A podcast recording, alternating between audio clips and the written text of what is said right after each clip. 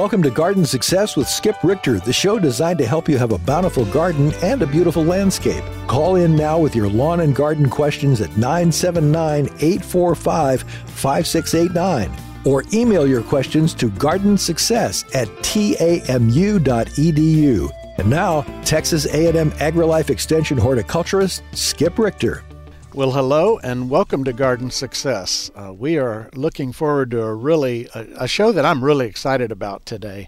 Uh, I always enjoy having guests in here, and by the way, we are coming to you uh, by tape, so don't try to call in. We are normally a call-in radio show, and we will be again next week. Uh, but today, just sit back and enjoy it because we have someone who is a wealth of information on diseases, especially diseases of trees, and that is Dr. Dave Appel. Dave, welcome to the show. Thank you, Skip. I'm really excited to be here. That's I, I me too. Probably not as much as I am. Uh, Dave is a professor emeritus and an extension program specialist uh, with Texas A&M, and he uh, has, gosh, his his years of experience are are. Um, just invaluable. Uh, when you, you know, it's one thing to look at the books and know all the official answers to things, but when you have years of actually touching plants, in this case, uh, touching the diseases of plants, uh, you just come away with a wisdom that goes beyond, and that is something that is just hard to replace uh, for sure. Thank you, Skip. Well, uh, Dave, I have I actually have a question that I love to ask guests right up front, and that is why and how did you end up getting into the field that you did? Uh, how how does a uh, you know, a young man suddenly decides this is what I want to do, and what was that process for you? Well, I've I have always been interested in trees uh, ever since I was uh, uh, a little boy, uh, climbing trees, hanging around trees. I grew up in West Virginia. It's a rural okay. state, and so and the, uh, uh, trees are very important to the state as an industry. And so when I went to West Virginia University, I was going to be a I wanted to go into forestry, and for several reasons. It, it, they my advisor decided that I would be better suited for biology, and so I embarked on a biology degree. Okay. And uh, uh, I had the opportunity to take some electives, as mm-hmm. you do as an undergraduate, and mm-hmm. so I took a class in plant pathology. Ah. And that's when I got hooked. I okay. was absolutely amazed with the idea that plants get diseased by yeah. germs, mm-hmm. essentially, mm-hmm. microorganisms. And I became fascinated with that. And I approached a tree pathologist mm-hmm. that was in the Department of Plant Pathology at, at WVU, mm-hmm.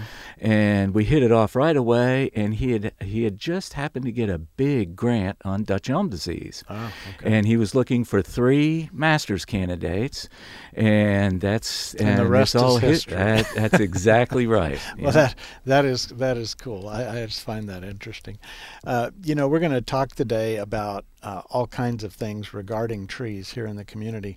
Uh, we we say at the extension office that the three things that make the phone ring are the three t- tree three T's: trees, turf, and tomatoes. Nobody ever calls me about their kohlrabi, uh, but uh, trees are, are just huge, and I I just every day get at least one, if not a number, of tree calls because people get concerned, and they should be the uh, the things that uh, the value of a tree to the home, uh, just the sometimes sentimental value, the the value for shade and making your place an enjoyable place to be outside, and uh, it, it's it's really understanding that people would it'd be a major cause for concern, and we've lost a lot of trees. Uh, I'll say lately, but of course, that happens all the time, cycles year to year, and so on.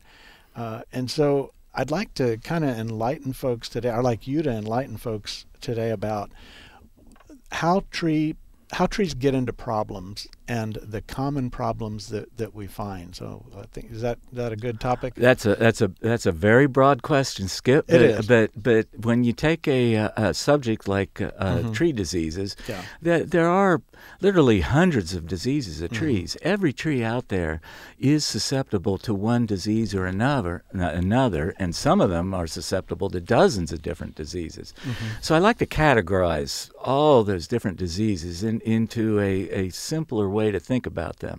For example, and there, and there's a number of ways to do this. This, Okay. this does not come out of my brain. It, I mean, we uh, uh, uh, we encounter these different categorizations all the time. Mm-hmm. But the one I like to use right currently is that there are a number of diseases that trees live with Mm-hmm. and really don't do a lot of harm. Uh, uh, uh, trees are like people. They they Right. get diseases that are minor, that they accumulate down through the years. Mm-hmm. Um, there's a there's one thing that tree pathologists always emphasize to people is that trees never heal.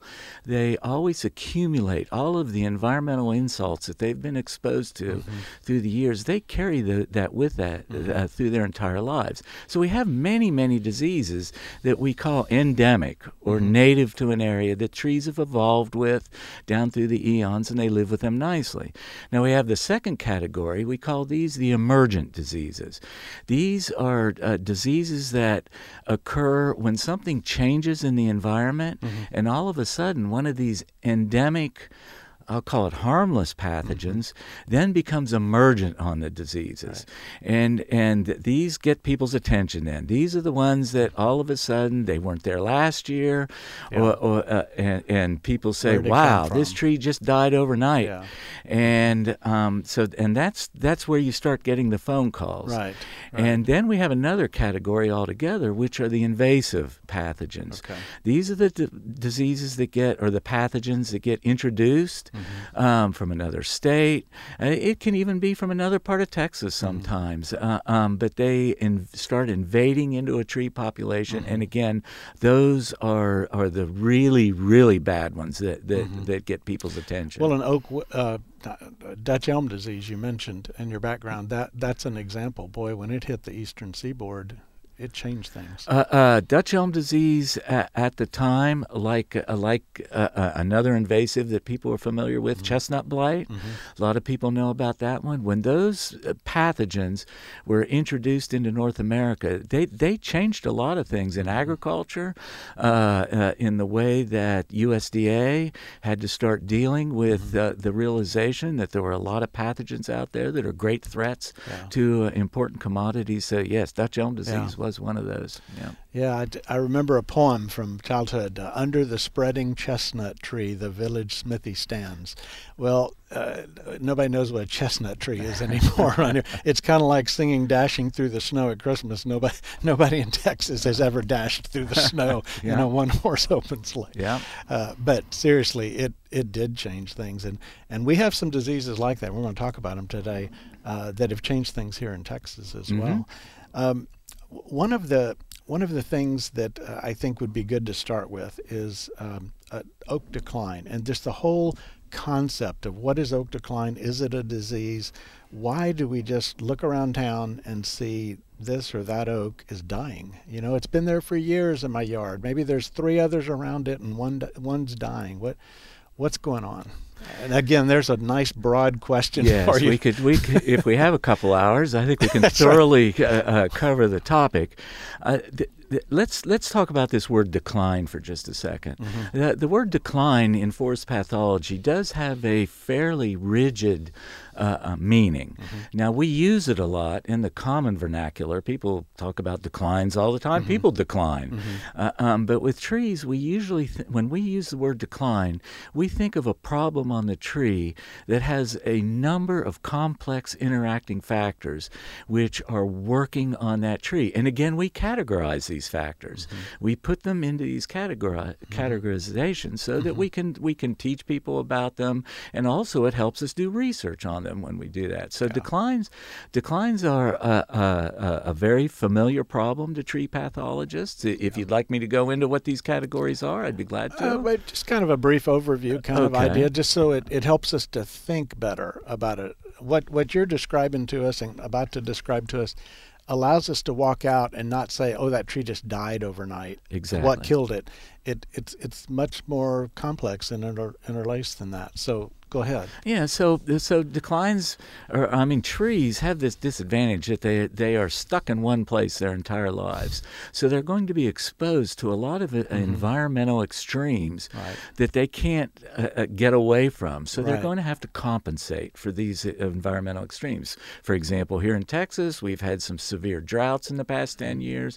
We've even had a severe freeze episode that, right. that is a big problem for these trees. So these trees are living under stress. Mm-hmm. So that's one category, the, the predisposing stress, we call it, that okay. these trees are exposed to.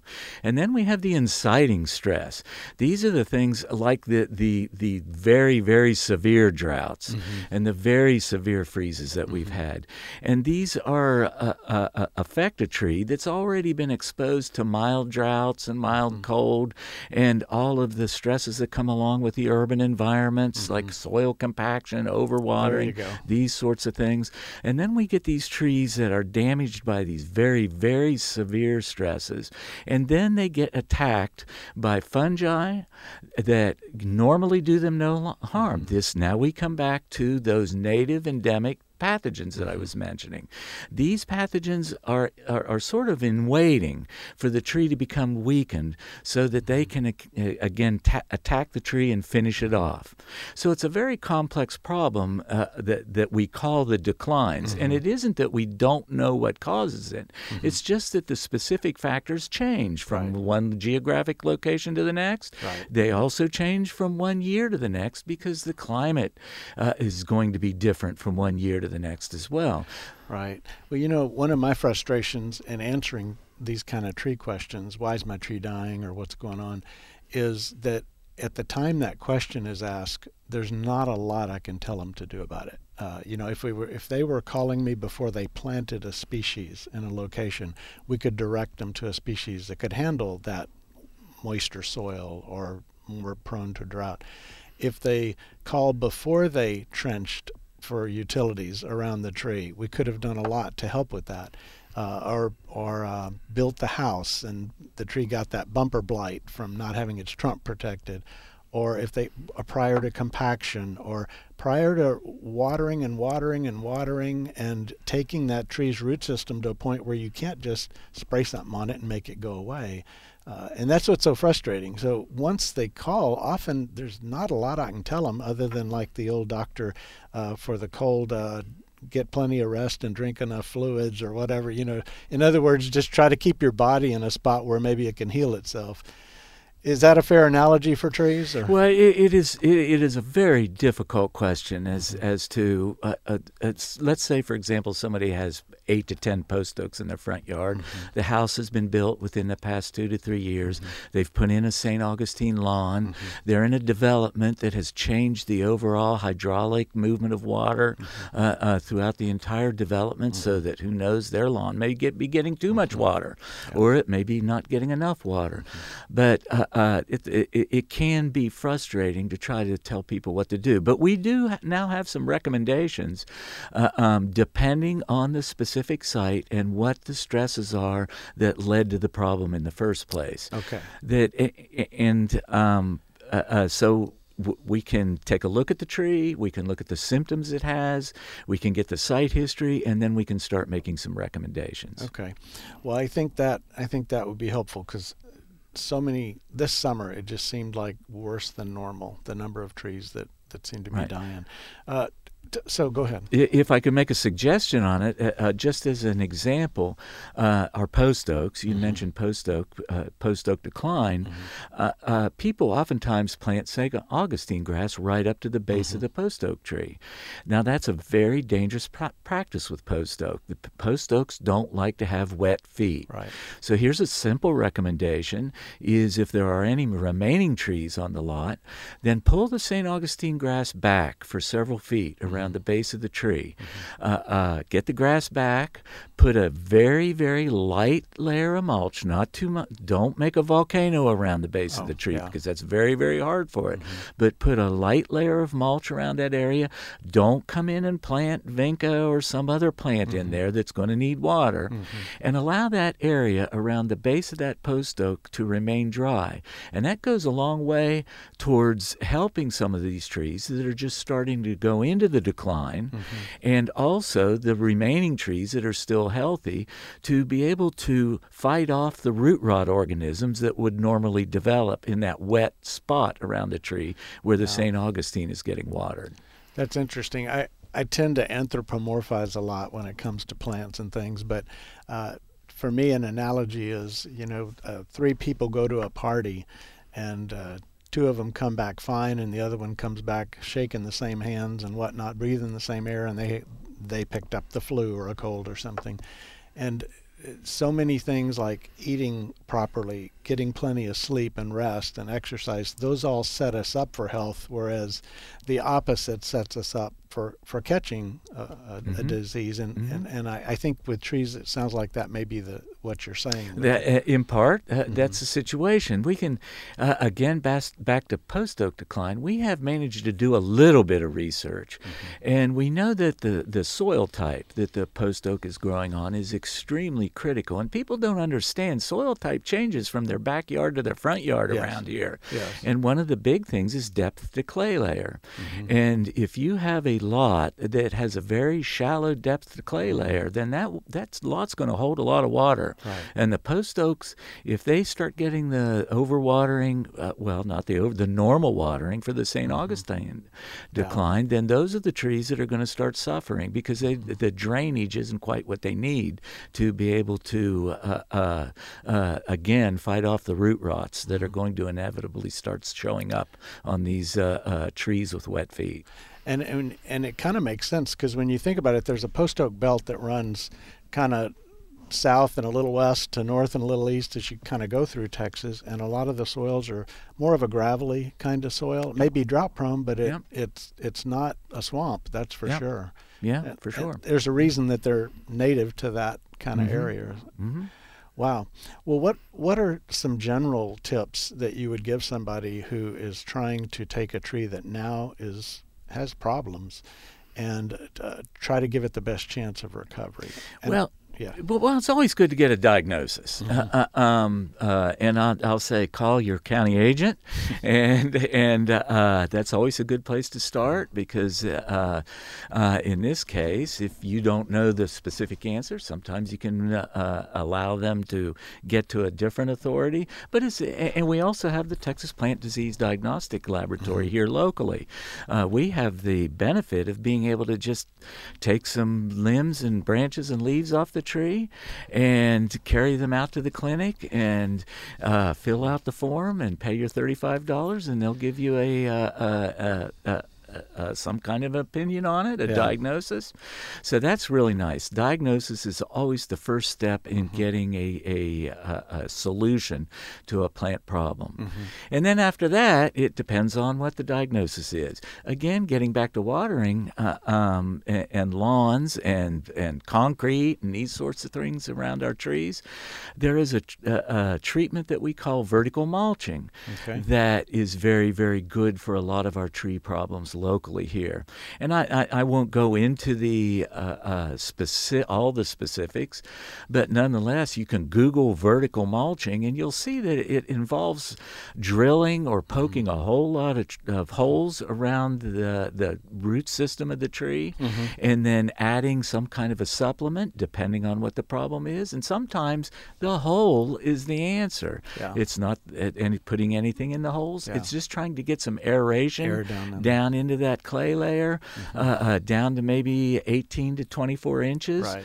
and and just getting some air movement down right. there, trying to get the feeder root system stimulated. Sometimes just just a vast array of holes under mm-hmm. the the drip line of that tree okay. will give it a lot of benefit. So I want to I want to take off on that vast array because I know people are trying to picture what on earth is, is a vertical mulch and and you're talking about drilling a hole that's not just like a, a one inch deep broom handle type hole. You're talking about something a little bigger. Uh, two inches in diameter two is inches. fine. Uh, and about how deep uh, typically? Uh, I well now that depends on what kind of soil type mm-hmm. you have. Around here we usually recommend uh, 18 to 24 inches. Hey, oh, that's very deep. Hole. Yeah, okay. that, that, around here that would be de- very deep. Now uh, there are post oaks growing on six inches of soil out in the hill country with caliche underneath them. So therefore, But they can't read. Those trees can't read. Uh, if they could read, they know they couldn't live there. Yeah, uh, exactly. You're right, and it's going to catch up with them eventually too. Yeah. But but uh, there, the holes that we recommend are uh,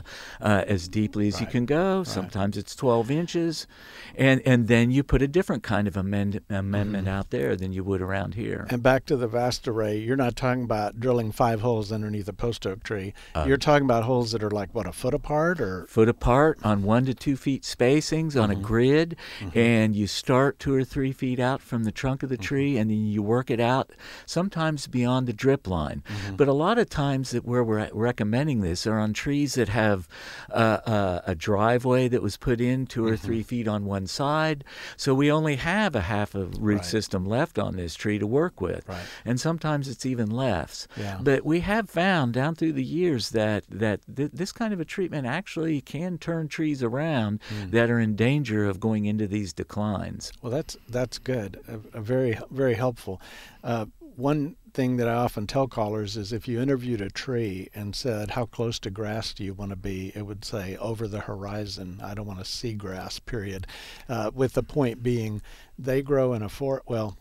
I'm generalizing here, maybe not with a post oak so much, but a lot of trees grow in a forest where you have a lot of leaves on the ground that are creating a litter that's decomposing, it's protecting the soil, it's releasing nutrients, and, and on and on. Uh, and it's a nice environment. And then when they get with the lawn right up to them, there's a competition. Plus, you mentioned the excessive watering that we do on our lawns, unfortunately, is just a, death knell for a lot of trees. Yeah, yeah uh, you are absolutely right, Skip. This, uh, um, uh, uh, in a in a natural forest ecosystem, when we look at it, we need to recall that at one time that might have been a grassland. Mm-hmm. Uh, for example, a whole lot of Texas, uh, uh, when the early settlers came out, uh, was grassland and savanna. And once we stop the fire control, uh, or we start fire control, we overgraze and that sort of thing, the grass goes away, and succession starts taking Yes. over, which uh, ultimately leads to lots of trees. And if we come back in and start building around it and put grass in around these trees, we have just as you said, put the competitor back there, which the trees have trouble competing with. Yes. Well, that's interesting. Uh, t- let, talk to me a little bit about uh, some of the other uh, diseases. I'd like to hear a little bit about oak wilt because I know people probably, the listeners probably have heard about oak wilt before. Uh, tell us a little bit about what it is and how it gets in an oak tree and uh, how you prevent it. So, Uh, uh, oak wilt is one of these uh, um, uh, issues that doesn't fit into my category, Skip. So you went right to.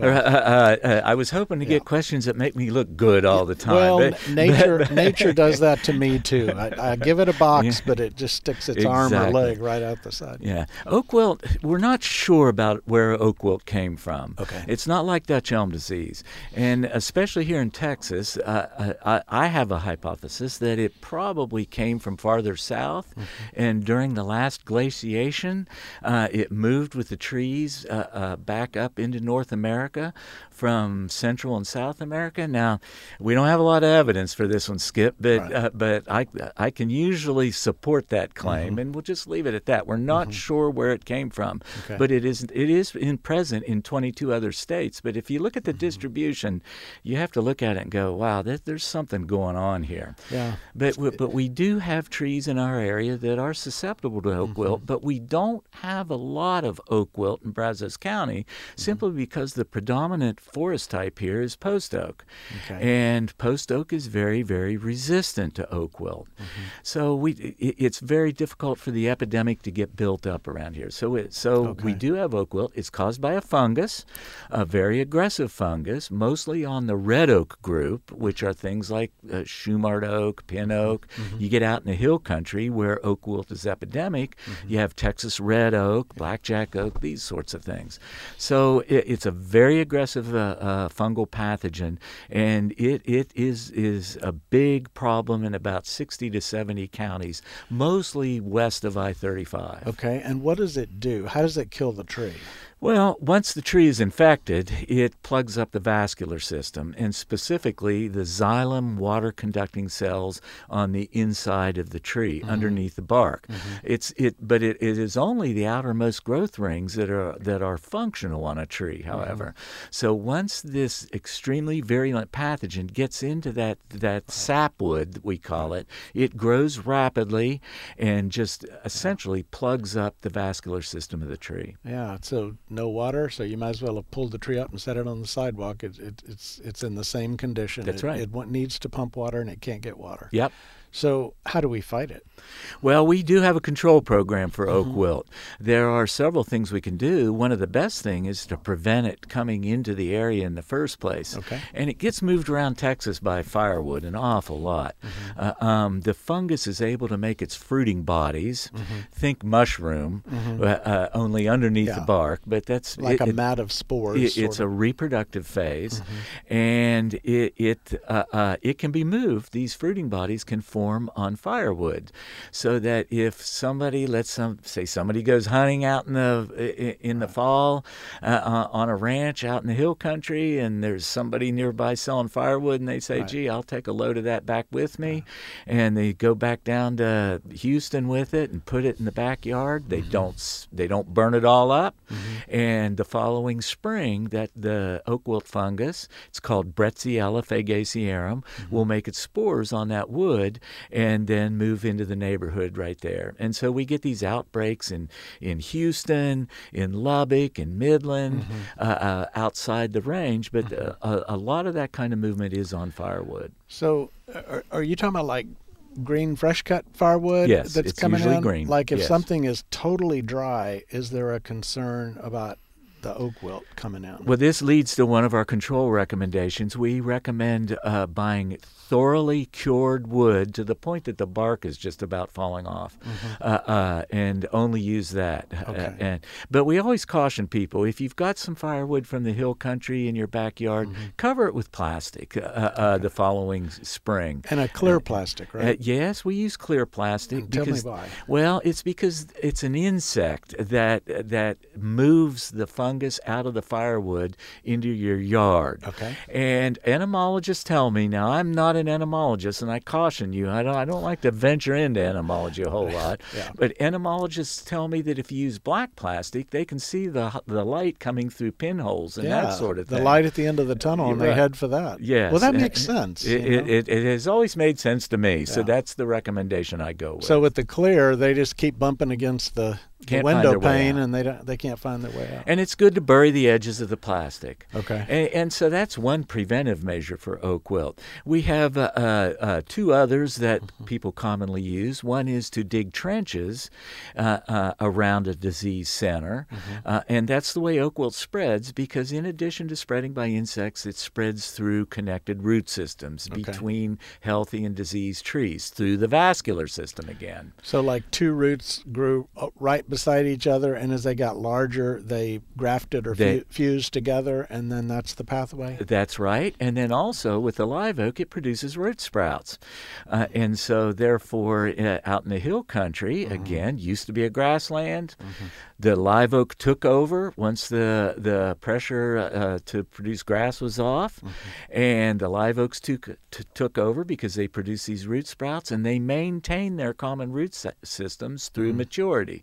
So in addition to root grafting, we have this added, even bigger threat of all these trees being connected through the common root systems. This is why it's a huge issue out in the hill country on live oak. That's interesting because that is a different uh, strain of live oak, and uh, some people may have noticed driving out there. Unlike the southern live oaks where you typically see one tree, you see a lot of motts in, in those kind of areas. And that's kind of what you're talking about. That's it's it's a family. That's exactly what I'm talking okay. about. And those motts back in the late 18 mid uh, late 1800s took off across the former prairie land and mm-hmm. that's why we have so many live oaks out there and it's one of the reasons why we have so much oak wilt out okay. there.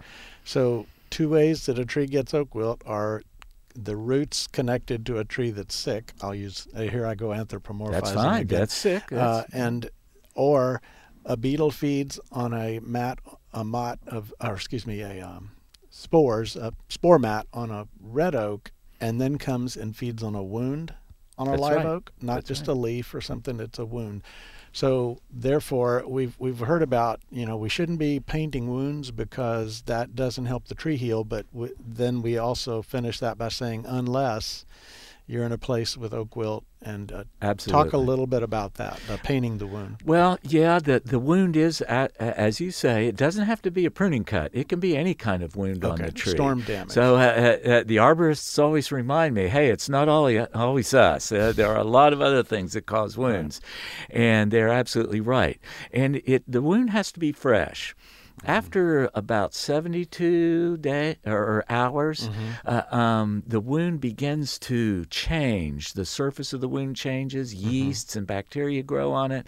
The oak wilt fungus can't compete with those organisms anymore. So there's just a very brief window that that, Yeah. that wound is susceptible. But nonetheless, we have to get the pruning paint on it Mm-hmm. immediately. So I'm supposing that fresh wound, there's a lot of volatiles that are going into the air, and the beetle smells that and heads that way. That's how it works. Is that how it works? Yeah. So So I've always Yeah. told people if when you're going to be treating oaks that uh, have a saw in one hand and the pruning paint in the other.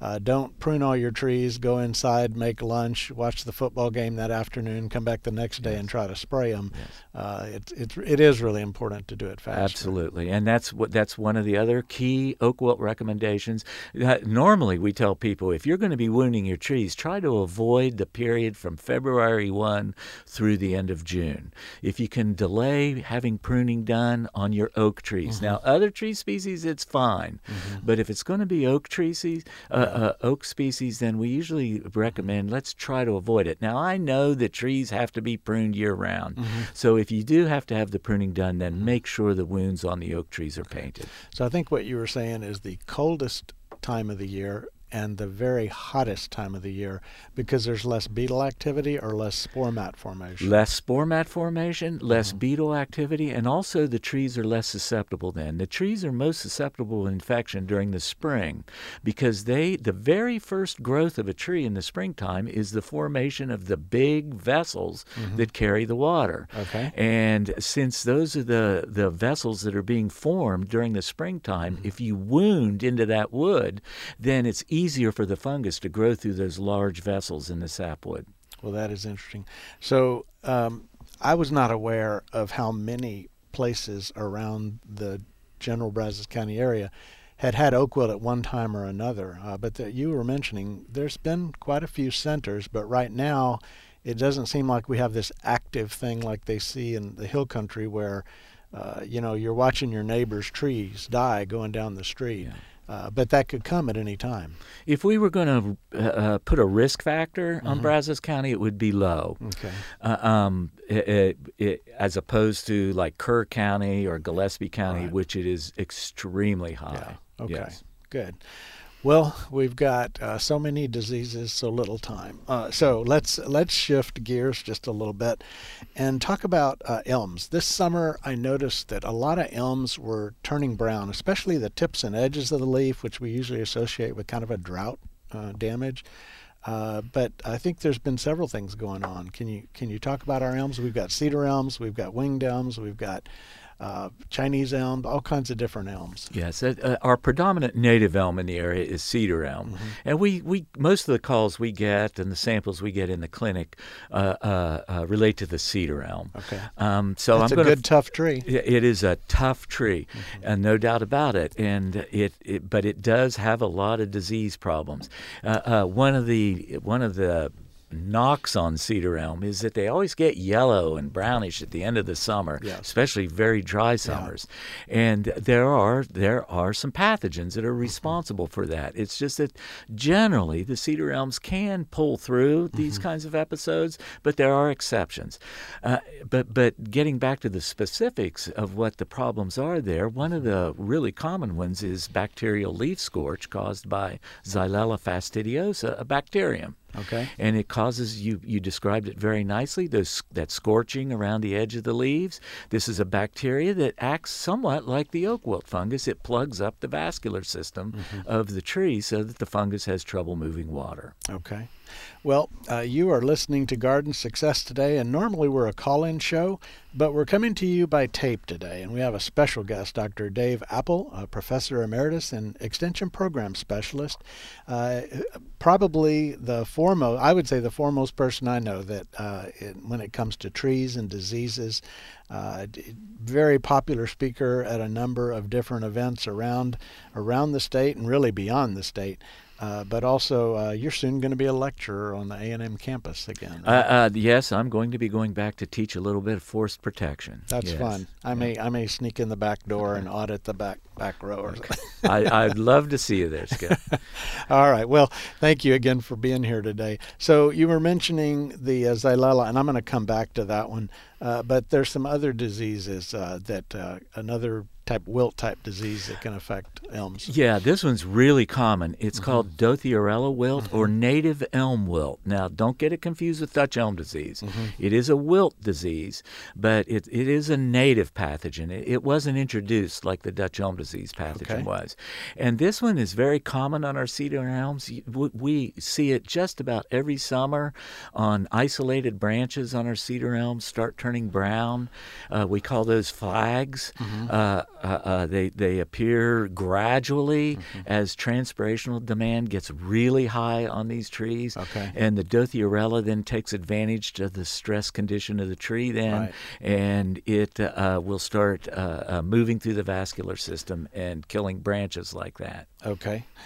Again, I might add, this is one of those emergent diseases that is worse during dry summers. Okay. Yes. Yeah. So uh, I want to go back to the Xylella. That is a that is an amazing disease that has has changed Texas in many ways. Years ago, when I was in Travis County, I remember driving out on the west side of town to some of those communities out west of Austin, and seeing oleanders piled. Uh, you know, they look like buses parked on the side of the road. I mean, giant piles of oleanders because everybody used oleanders everywhere because the deer wouldn't eat it. And uh, when Xylella hit, I mean, it it wiped it out. And it also has some other crops that uh, it's impacted. And I'd like you to tell us about that. This, this, is actually a fascinating bacteria, and I could go on about it for hours as well. You know, I, I give I give Dr. Ong a hard time about getting excited about diseases that kill plants, but I'll, I'll try to tolerate that. Uh, okay, I, I, probably should have used a different term, but but it, it, it, it does have an extremely broad host range. Let's say, for example, uh, uh the wine grape industry in Texas has mm. to deal with uh, Xylella. Okay. It causes a disease called Pierce's disease, and this is one of the major limiting factors yes. for uh, growth of uh, wine grapes on the Gulf Coast. Yes. Uh, uh, because of the high uh, level of Xylella that attacks the vines and kills them. Yeah, when you think about wine and all the grapes, Cabernet, Sauvignon, and all these, uh, the reason that they're not grown in College Station uh, very long, very successfully is is because of that disease. That's, we have other grapes we can grow. Uh, absolutely, there are other varieties that have native grapes in their background mm-hmm. Uh, um, that we can grow and, and, make very nice wines from them. Um, but, if you're going to go with the uh, European varietals, mm-hmm. then you have to be aware that you are you're going to have a tough battle on your hand around here. It's probably not if or it, it's when. Yes. When it. Oh, abs- oh, it, when it, it will come around. It's yeah. spread. The bacteria is spread by an insect, a very okay. common insect. Mm-hmm. They're called sharpshooters, mm-hmm. and so uh, uh, it's going to find its way around. Yes. So if you wonder if you have sharpshooters, if you this summer were walking underneath your crepe myrtles and enjoying the cooling mist, uh, you have sharpshooters. So they're everywhere, and like a mosquito would carry malaria from from one animal to another, uh, this insect is feeding on a xylella infested plant and bringing it in? Uh, well, they also feed on healthy plants too. Right, Uh, uh, right. uh, they're, they're, they're everywhere out there. It's just that once xylella builds up in a tree and starts stressing them out, Mm-hmm. sharpshooters start getting attracted to the tree. So it's kind of one of these things that fuels itself. Yeah. Uh, and then the trees, if it's a tree, starts declining. Mm-hmm. Um, oleanders, as you say, are very susceptible in the landscape. Elms, uh, our red oaks are very susceptible too. The shumards and pin oaks are susceptible. Sycamore, very susceptible to xylella. So Yes. the the thing we call sycamore leaf scorch, where you're looking at a sycamore leaf and entire sections, usually a V-shaped kind of section, just turns brown. It, it eventually may work its way back even further. Uh, uh, that's xylella. So is what's happening there because I know with some plants, especially the oleanders and, and I know the, the grapes you were talking about, uh, it's just a plant killer. Uh, but I see a lot of plants that survive with it. Uh, redbuds uh, is one that seem to kind of keep going. And so is it just a matter of it's plugging the plumbing, but enough is getting by to keep the plant alive, but then when we go into heat and drought, it can't keep up, or what? How does that work? Well, the best way to think of it is uh, it is what we call an endophyte. This bacteria can live in the vascular system of a healthy tree in very low populations. Okay. Uh, uh, and I'm talking about the bacteria is Mm-hmm. in low populations in the vascular system, and we're back to these uh, uh, uh, these native endemic diseases again. Mm-hmm. And the trees have evolved to live with these parasites Mm-hmm. in their vascular system. However, if the physiology of that tree changes, let's go back freeze damage, uh, uh, severe drought, these sorts of things. If that changes, the bacteria the population explodes inside the tree, and then it is liable to be picked up by the sharpshooters and start getting moved around in the I tree see. population. And it really is ubiquitous. Uh, all kinds of native plants, uh, weeds uh, around. So if it's kind of like it, it's not like it shows up at your doorstep. It's already running It's around the property. Yeah. Okay. It's out there. Well, speaking of uh, ubiquitous and an opportunist, uh, another thing that I, I don't know if I'm right about this, but I've been predicting we're going to see a lot more of it due to the, the drought and stress we had this summer is hypoxylon canker. And it is an opportunist. So, d- does hypoxylon come in from firewood, or, or tell us about hypoxylon? Uh, well, we just talked about xylella, so I'll use that as an analogy. Yeah. Uh, um, the hypoxylon canker fungus is uh, also ubiqu- ubiquitous. Again, we're back to these endemic pathogens that become emergent, and Okay. it will move in and finish off, uh, especially post oaks, if they get stressed. And this brings us back to oak decline. If the tree gets stressed, then then hypoxylon atropunctatum is a fungus that will move in and finish that tree off very quickly. Well, we're already getting calls on it. Uh, someone sent me a picture of this dusty olive tan brown material that you put your finger on and it comes off on your finger, but the bark falls off and then that's behind it. And that would be one Yes. of the.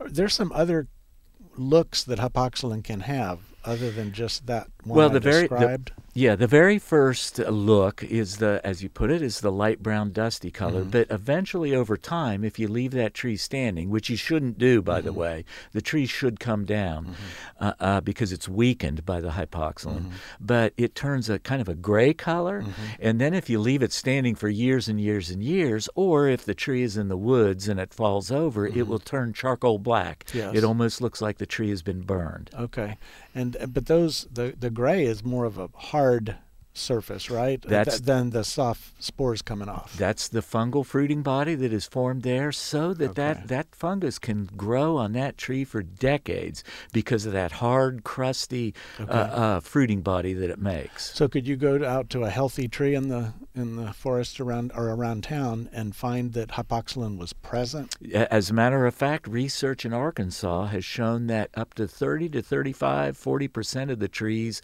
healthy trees out there, have hypoxylon growing in their uh, underneath their bark. And as a matter of fact, research has shown in Europe that hypoxylon actually is good for the tree. Okay. It produces insecticidal Uh, compounds that ward off wood boring insects. So we have a symbiotic relationship going on here. But once that tree gets weak, Yeah. hypoxylon wants to be the organism that takes over, mm-hmm. and so it will kill it off. So we look and we say hypoxylon killed the tree, but really going back in time to earlier in our conversation, all these predisposing factors may have been the wrong species for the site. Uh, soil problems compaction drainage and on and on and on. Cold damage drought damage. Yeah.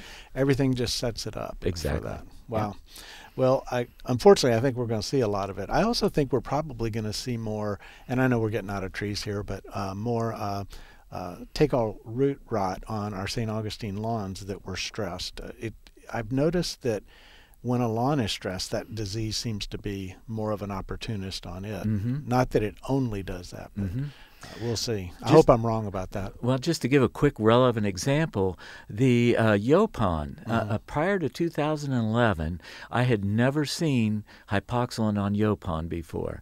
After 2011, Hypoxylon show, showed up in 2012, 2013, killing killing the native Yaupon off like crazy, and we had never seen it. Now I had not. Maybe other people had observed it. I still haven't seen it. And now, if you look around when Yaupon die and that mm-hmm. sort of thing, I've noticed hypoxylon build itself up in the populations. Wow. So the way you described it is following these stress periods, we're going to see new hypoxylons show up, mm-hmm. and research has shown that that's the case. Okay. Yes.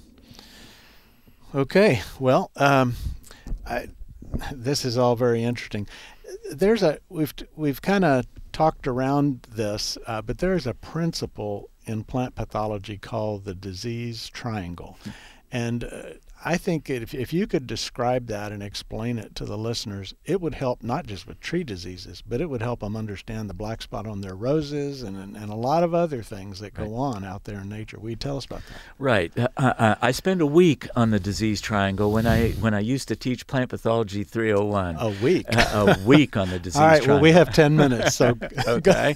Uh, um, so the disease triangle is a teaching tool, really, mm-hmm. that plant pathologists came up with to try to explain the complexities of, of, of diagnosing and studying uh, plant diseases. Mm-hmm. And, uh, and the tool is the geometri- geometric figure, the triangle. And we mm-hmm. say that there are three factors that always have to be present in order for a plant disease to uh, become epidemic, let's mm-hmm. say, for the disease to really break out.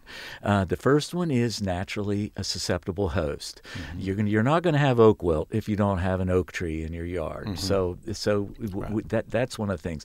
But notice, as I s- said, susceptible host. Uh, uh, uh, it has to be susceptible to the diseases that we're concerned about. The next is going to be the pathogen has to be present. Now, there is an axiom in plant pathology that most pathogens are already present out in the environment. It's it, it's just that we don't notice them, mm-hmm. and, and, this is this is true of many many of the landscape pathogens that we have out there. Yeah. Uh, uh, entomosporium on your uh, oh what's the shrub I'm trying to uh, think of? Indian hawthorn. Thank red, you. Red tip photinias. Yeah, I'm, like I said, I'm a tree guy, but, okay. but let's say entomosporium on yeah. Indian hawthorn's always out there. Mm-hmm. It's just some years you see it, mm-hmm. and other years you don't see it. Yeah, and, and so that so most pathogens yeah. are always there. And then finally, the third part of the triangle, the third apices, the point on the triangle, would be the, the conducive environment. Okay. The environment has to be right for the disease to occur. Mm-hmm. And if, if any one of these is not in, uh, let's say, that, that uh, uh, state of being that allows the, the three factors to work together, mm-hmm. then you're not going to see the disease that year. So I like to think of it as a stool. Uh, all you have to do is cut off one leg of the stool and it falls over. Stool's no good anymore. Okay. Right. Yeah. yeah. Uh, you mentioned the Indian hawthorn. Uh, th- that's a good example of the disease triangle because while they are susceptible, if you move them into shade versus sun, and if you start having your pop-up sprinkler in the shrub bed wet the foliage, it just ten times worse than than it exactly. is out in a dry, sunny location. And this is why we always tell people that if you if all of a sudden you start noticing something mm-hmm. going wrong with your plants, yeah. think of this disease triangle first. Yeah. Uh, uh, think of the the total growing environment that the plant that you've put the plant in, and then start asking yourself what what about what about this site uh, right. uh, uh, uh, could be allowing this disease to develop here seems like over the decades that I've been doing horticulture, I've watched a shift from there's a problem, let's spray it and kill it, to uh, more of a let's develop plants that don't get that problem. We see it in roses now. Oh my gosh, there's so many nice disease resistant roses. Maybe not disease proof, but disease resistant. And uh, that just makes sense, right? Um, Absolutely. if you want to plant a tomato, uh, you know, what what kills nematodes in the soil? Well, that, the wrong discussion. What kind of tomato doesn't get nematodes? You know, plant one like Celebrity, which is one of our Texas superstars now. Mhm. That's a VFN uh, type tomato. Uh, and it, it's my favorite for that very reason. Mm. Yeah. You're right. It's in my garden. There Yeah. you go. Yeah. Well, so as uh, the list, those of you listening, uh, think about that when you look at problems in your yard or that you might encounter. Is just think about those three things. Sometimes getting rid of the pathogen, other than spraying, killing it, uh, is kind of difficult because they're so ubiquitous, as you were saying. But finding a plant that doesn't get it, or looking at what are you doing in the environment that makes it worse. Uh, and I know with with uh, St. Augustine, we can do a lot of things that increase both disease and insect issues uh, with with that plant. It's true of all the plants, including the trees that Mm-hmm. we started out with. Exactly right. That that is interesting. The disease triangle, foundational uh, for. Well, we've talked about a lot of the the common diseases that we're dealing with here. We only scratched the surface, actually, but. Uh, of, of trees, but tell us about some of the things you see on the horizon.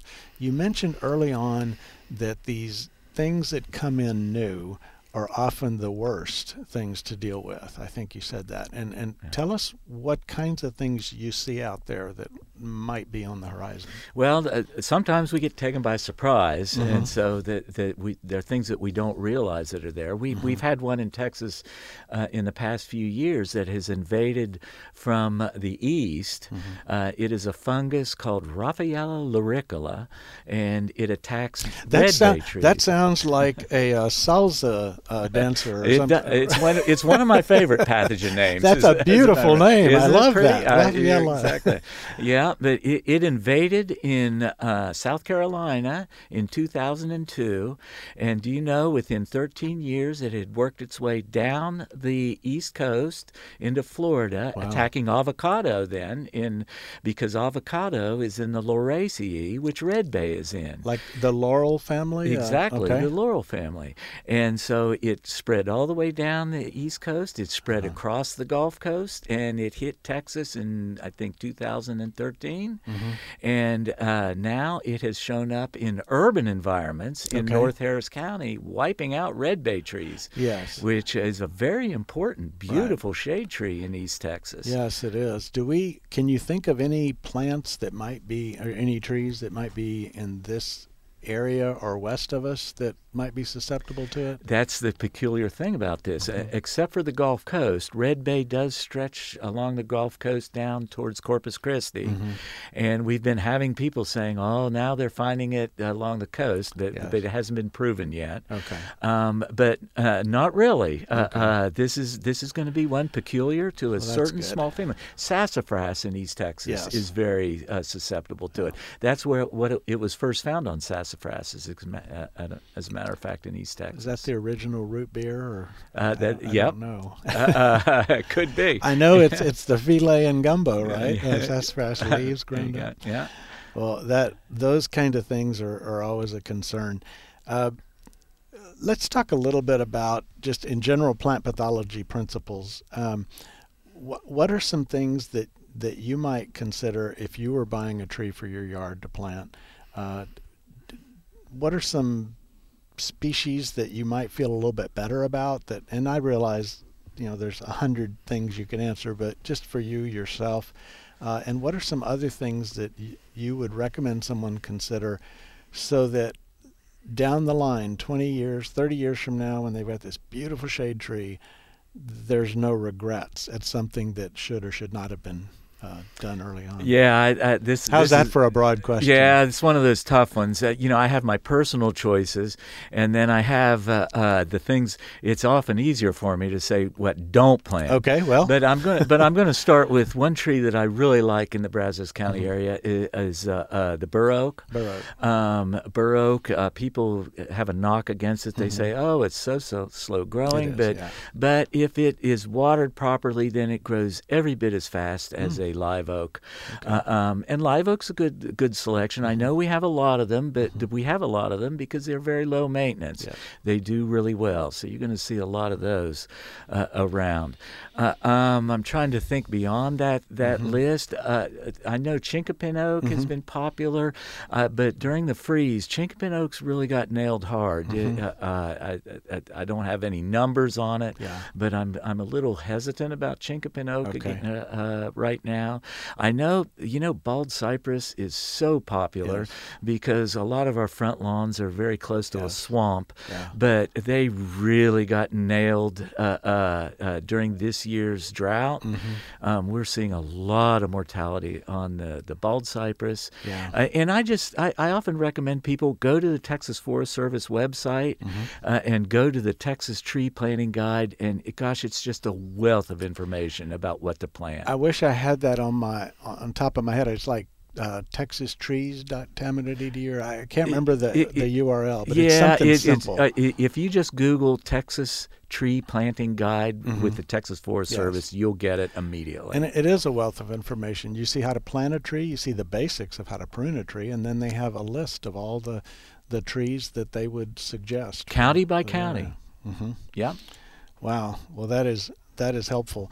Uh, I guess uh, one of the things horticulturally that that I see is is how trees are planted. Uh, they come out in a container. A tree that normally would have roots going 20 feet out in all directions is all wound up now in a five gallon bucket, and uh, all the issues planting too deep and, and other things that again just predispose and, and create yeah. problems and we usually recommend natives uh, mm-hmm. i mean that's a good rule of thumb to mm-hmm. stick to the natives although there are some introduced trees i have to admit yeah. that uh, uh, going around the state do very well and they don't have that problem of escaping mm-hmm. out into the natural woodlands it's yeah. it, it, it's not like chinese tallow along the gulf coast and that sort of thing that have created right. enormous economic problems problems. That is that is true. Uh, one that non-native that I, I, really enjoy is Chinese um, fringe.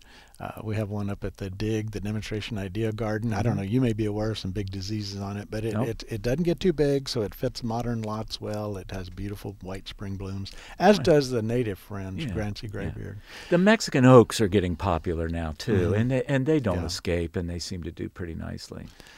Well, I tell you, um, we could go another hour or two, uh, Dr. Appel, but thank you so much uh, for being here today and for visiting with us. Uh, it's been a wealth of information and, and entertaining as well. Uh, of course. My pleasure, Skip. I, have really enjoyed it. Well, we've been talking with Dr. David Appel, Professor Emeritus and Extension Program Specialist here at Texas A&M AgriLife. Uh, and I hope you enjoyed the show. Tell your friends about it. And remember, you can listen to past shows online or you can now podcast these shows. So uh, check your podcast provider and look for Garden Success. And we will look forward to seeing you again next week. We'll be coming back live again.